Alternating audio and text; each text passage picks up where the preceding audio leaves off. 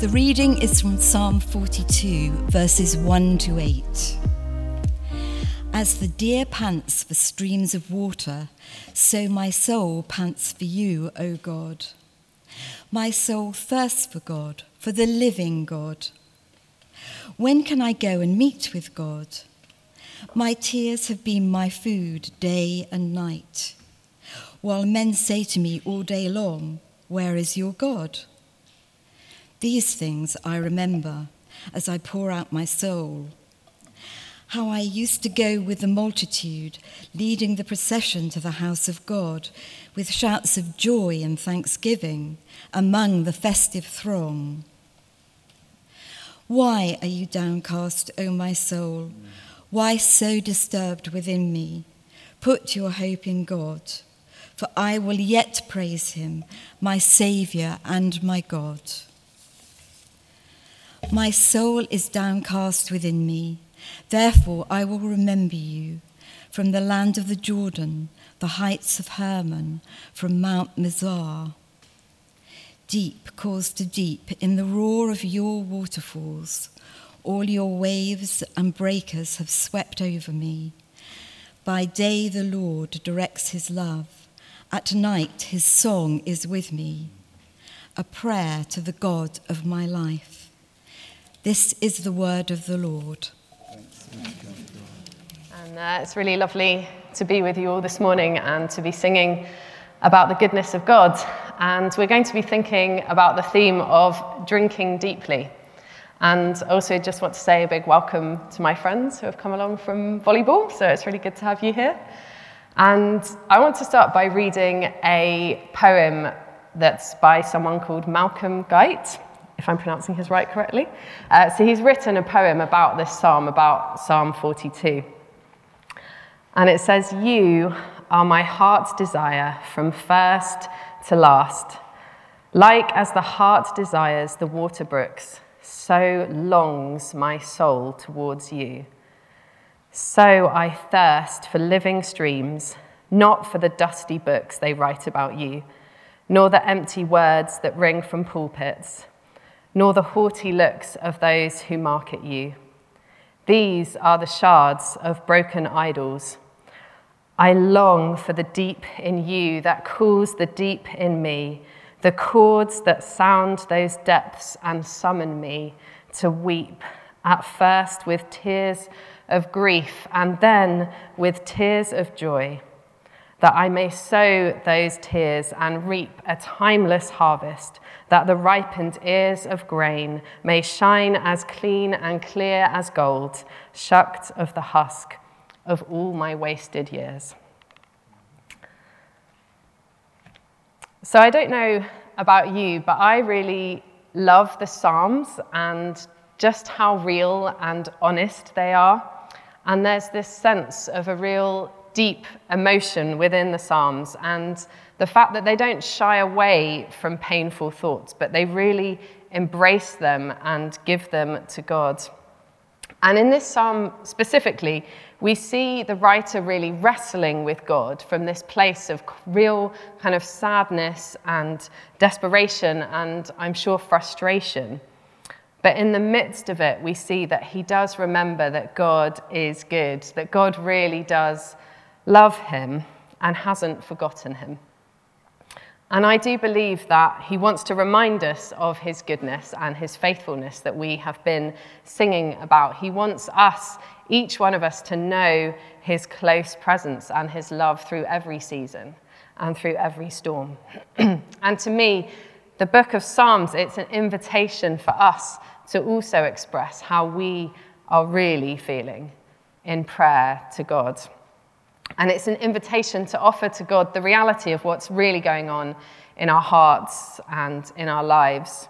And I believe that God really loves it when we're real with Him, when we're open, when we're honest, when we actually tell Him what's, what is going on on the inside, and when we invite Him into those painful places, into the hurt and the disappointment and the shame. And this morning, I'd like to just pick up on four themes that come out of this Psalm 42. So, firstly, we're going to think about questioning and the questions that he asks. we're going to think about remembering, praying, and receiving from God. So the psalm it begins as the deer pants for streams of water, so my soul pants for you, my God. My soul thirsts for God, for the living God. And there's this real sense of, of desperation, I think, in these words, and that thirst and real deep desire to have more of God. There's this sense that everything within him is longing for God and reaching out for him because he's feeling distant in this moment. And just like the deer needs water to survive, the, the writer of the psalm, there's this sense that, you know, he can't live without the presence of God. God's feeling far away and he's thirsting and reaching out to God. And then there's this sense of refreshing water that comes from being with God. So then the writer of the psalm goes on to ask some questions, and he says, Where can I go to meet with God? The psalmist is feeling far away from God and far away from the temple where he really wants to be. And we can see this wrestling and anguishing as he asks this question Why, my soul, are you so downcast? Why so disturbed within me? And even towards the end of the psalm, he writes, Why have you forgotten me? And there's this real sense of feeling abandoned and rejected by God, as well as probably some loneliness and confusion going on at this time. And I wonder if perhaps some of us have asked the question how do I cope in the apparent absence of God in my life? Or does his faithfulness really remain in these challenging seasons? Well, I think what we learn from the Psalms and from this psalm is that it is okay to ask these difficult questions and to wrestle with our thoughts and our feelings and to bring them to God. And it wasn't part of our reading this morning, but in verse 10, we also read that other people come to the, the writer of this psalm, and they, they, it says, My enemies taunt me, uh, taunt me, and they say to me all day long, Where is your God? And there's this sense that the situation has got so bad that even others around him are wondering, look, where is God now? Does he really exist? Is he really showing up for you at this time? And perhaps some of us have people in our lives maybe that have been saying, you know, where's God in the war in the Ukraine? Or where's God when a third of Pakistan is currently under floodwater? Or perhaps where is God as the cost of living crisis begins to spiral.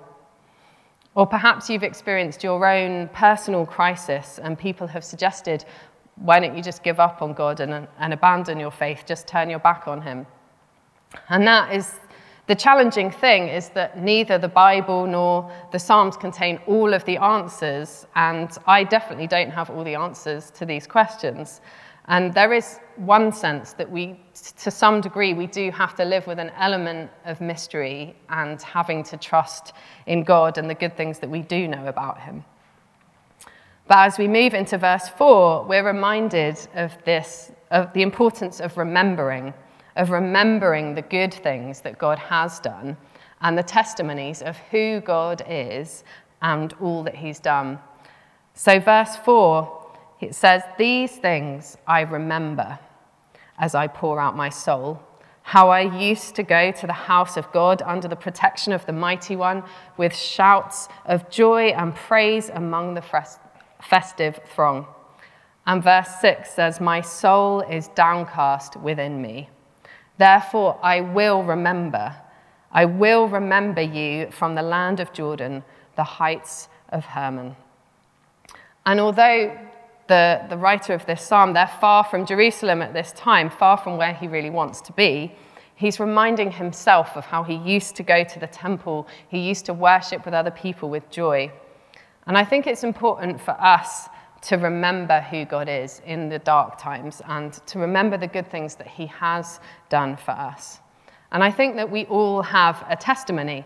Perhaps you have experienced God's unexpected provision in perhaps a time of lack. Or maybe God brought someone alongside you in a real time of need. Or perhaps you've even experienced that comforting presence of God Himself in in a period where you felt lonely or depressed. And I think it's really good to actually write down our testimonies and the good things and the answered prayer so that we have got them to hold on to and to go back to and remember that God is faithful.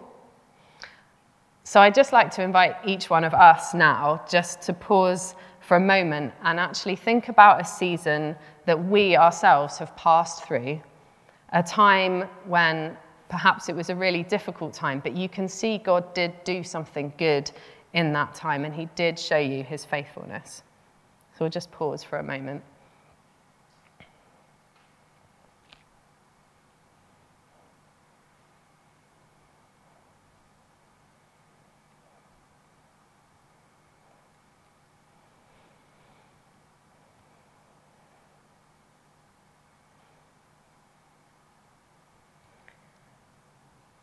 And I can testify that in my own life, when I went through the most difficult period of my life, which probably lasted over a year or so, actually, God did something really beautiful through that time. And it's actually just after then that I found God and I started asking difficult questions. And God really met with me, and I started a relationship with Him. And I'm, yeah, I'll be forever grateful for that experience. And the next theme that I would like to talk about is prayer. And I think regular prayer is just so important to maintain that close relationship with God. And it's something that's very personal because we have a very personal God. And I think we can see from this psalm that however dark things have got, he does acknowledge that God is the one that gave him life. And he demonstrates that prayer is so important in every season of life and that we do need to reach out and to stay connected with God in these difficult times, even when He feels distant. And prayer does include lament and protest and kind of wrestling with God and telling Him this is what's really going on right now. And it's giving Him that pain and, yeah, telling Him what's really going on in the depths of our hearts. And if you haven't read it already, um, I really encourage you to read this book if you're struggling um, through some of these issues, which is by Pete Greig, who founded the 24 7 prayer movement um, called God on Mute. So if anyone wants to have a look at this or, or borrow that, do um, let me know, as he really wrestles through a lot of these issues as well. And uh, one other thing um, I'd like to point you to is a talk on YouTube by Bill Johnson, who's the senior pastor of Bethel Church in California.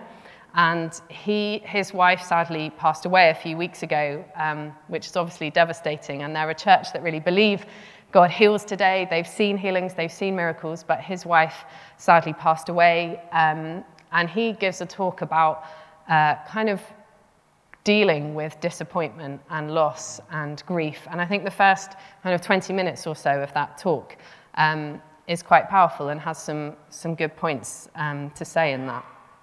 And the final um, theme that I would like to share is about receiving from God. So, verse 8 states that by day the Lord directs his love, at night his song is within me. And I love this verse and this sense that the writer does know and trust that God will direct his love towards him, both in the day and night. And the truth is, there's never been a time that God has stopped loving us. And I do believe that He's saying each one of our names. He's saying, you know, Julia, I love you. Paul, I love you. Joe, I love you. And that I'm with you in this. And when we drink the goodness and kindness of God, I do think it, it helps to put everything into perspective. So when the hard times come, we all have a choice whether we run towards God, whether we receive Him in these difficult times, or whether we run away from Him. And I wonder, how are we doing at receiving from God at the moment? Do we spend time just soaking in His presence and, and being with Him and, and listening to Him and making space for Him to speak to us? because I do believe that He wants all of us to receive His love afresh. And it's really up to us to make that a priority, to, to spend that time with God in, in such a busy world that we, we live in. But God has given us our lives, and actually every good thing that we have. And it's an amazing privilege that He gives us Himself and offers Himself to spend time in His presence. And there's a book that I also want to recommend. It's both for children and adults called The Boy, the Mole, the Fox, and the Horse. And it's quite simple, which is good for me. And there's just some great illustrations here. And I particularly like one of the illustrations on this slide um, that says, Life is difficult, but you are loved. And I'd just like to encourage all of us here today if you forget anything that I've said this morning, this is the, the takeaway that I'd love for you to go home with and, and think about how, yes, life is difficult, challenging seasons are there. Of course, we all face pain, but you are loved, and God is in that with you. So, when we're struggling with life and when it feels like maybe just carrying on is a battle, I just want to encourage us let's bring our questions to God. Let's remember his goodness and his faithfulness. Let's not stop praying and let's receive from God and drink deeply from him.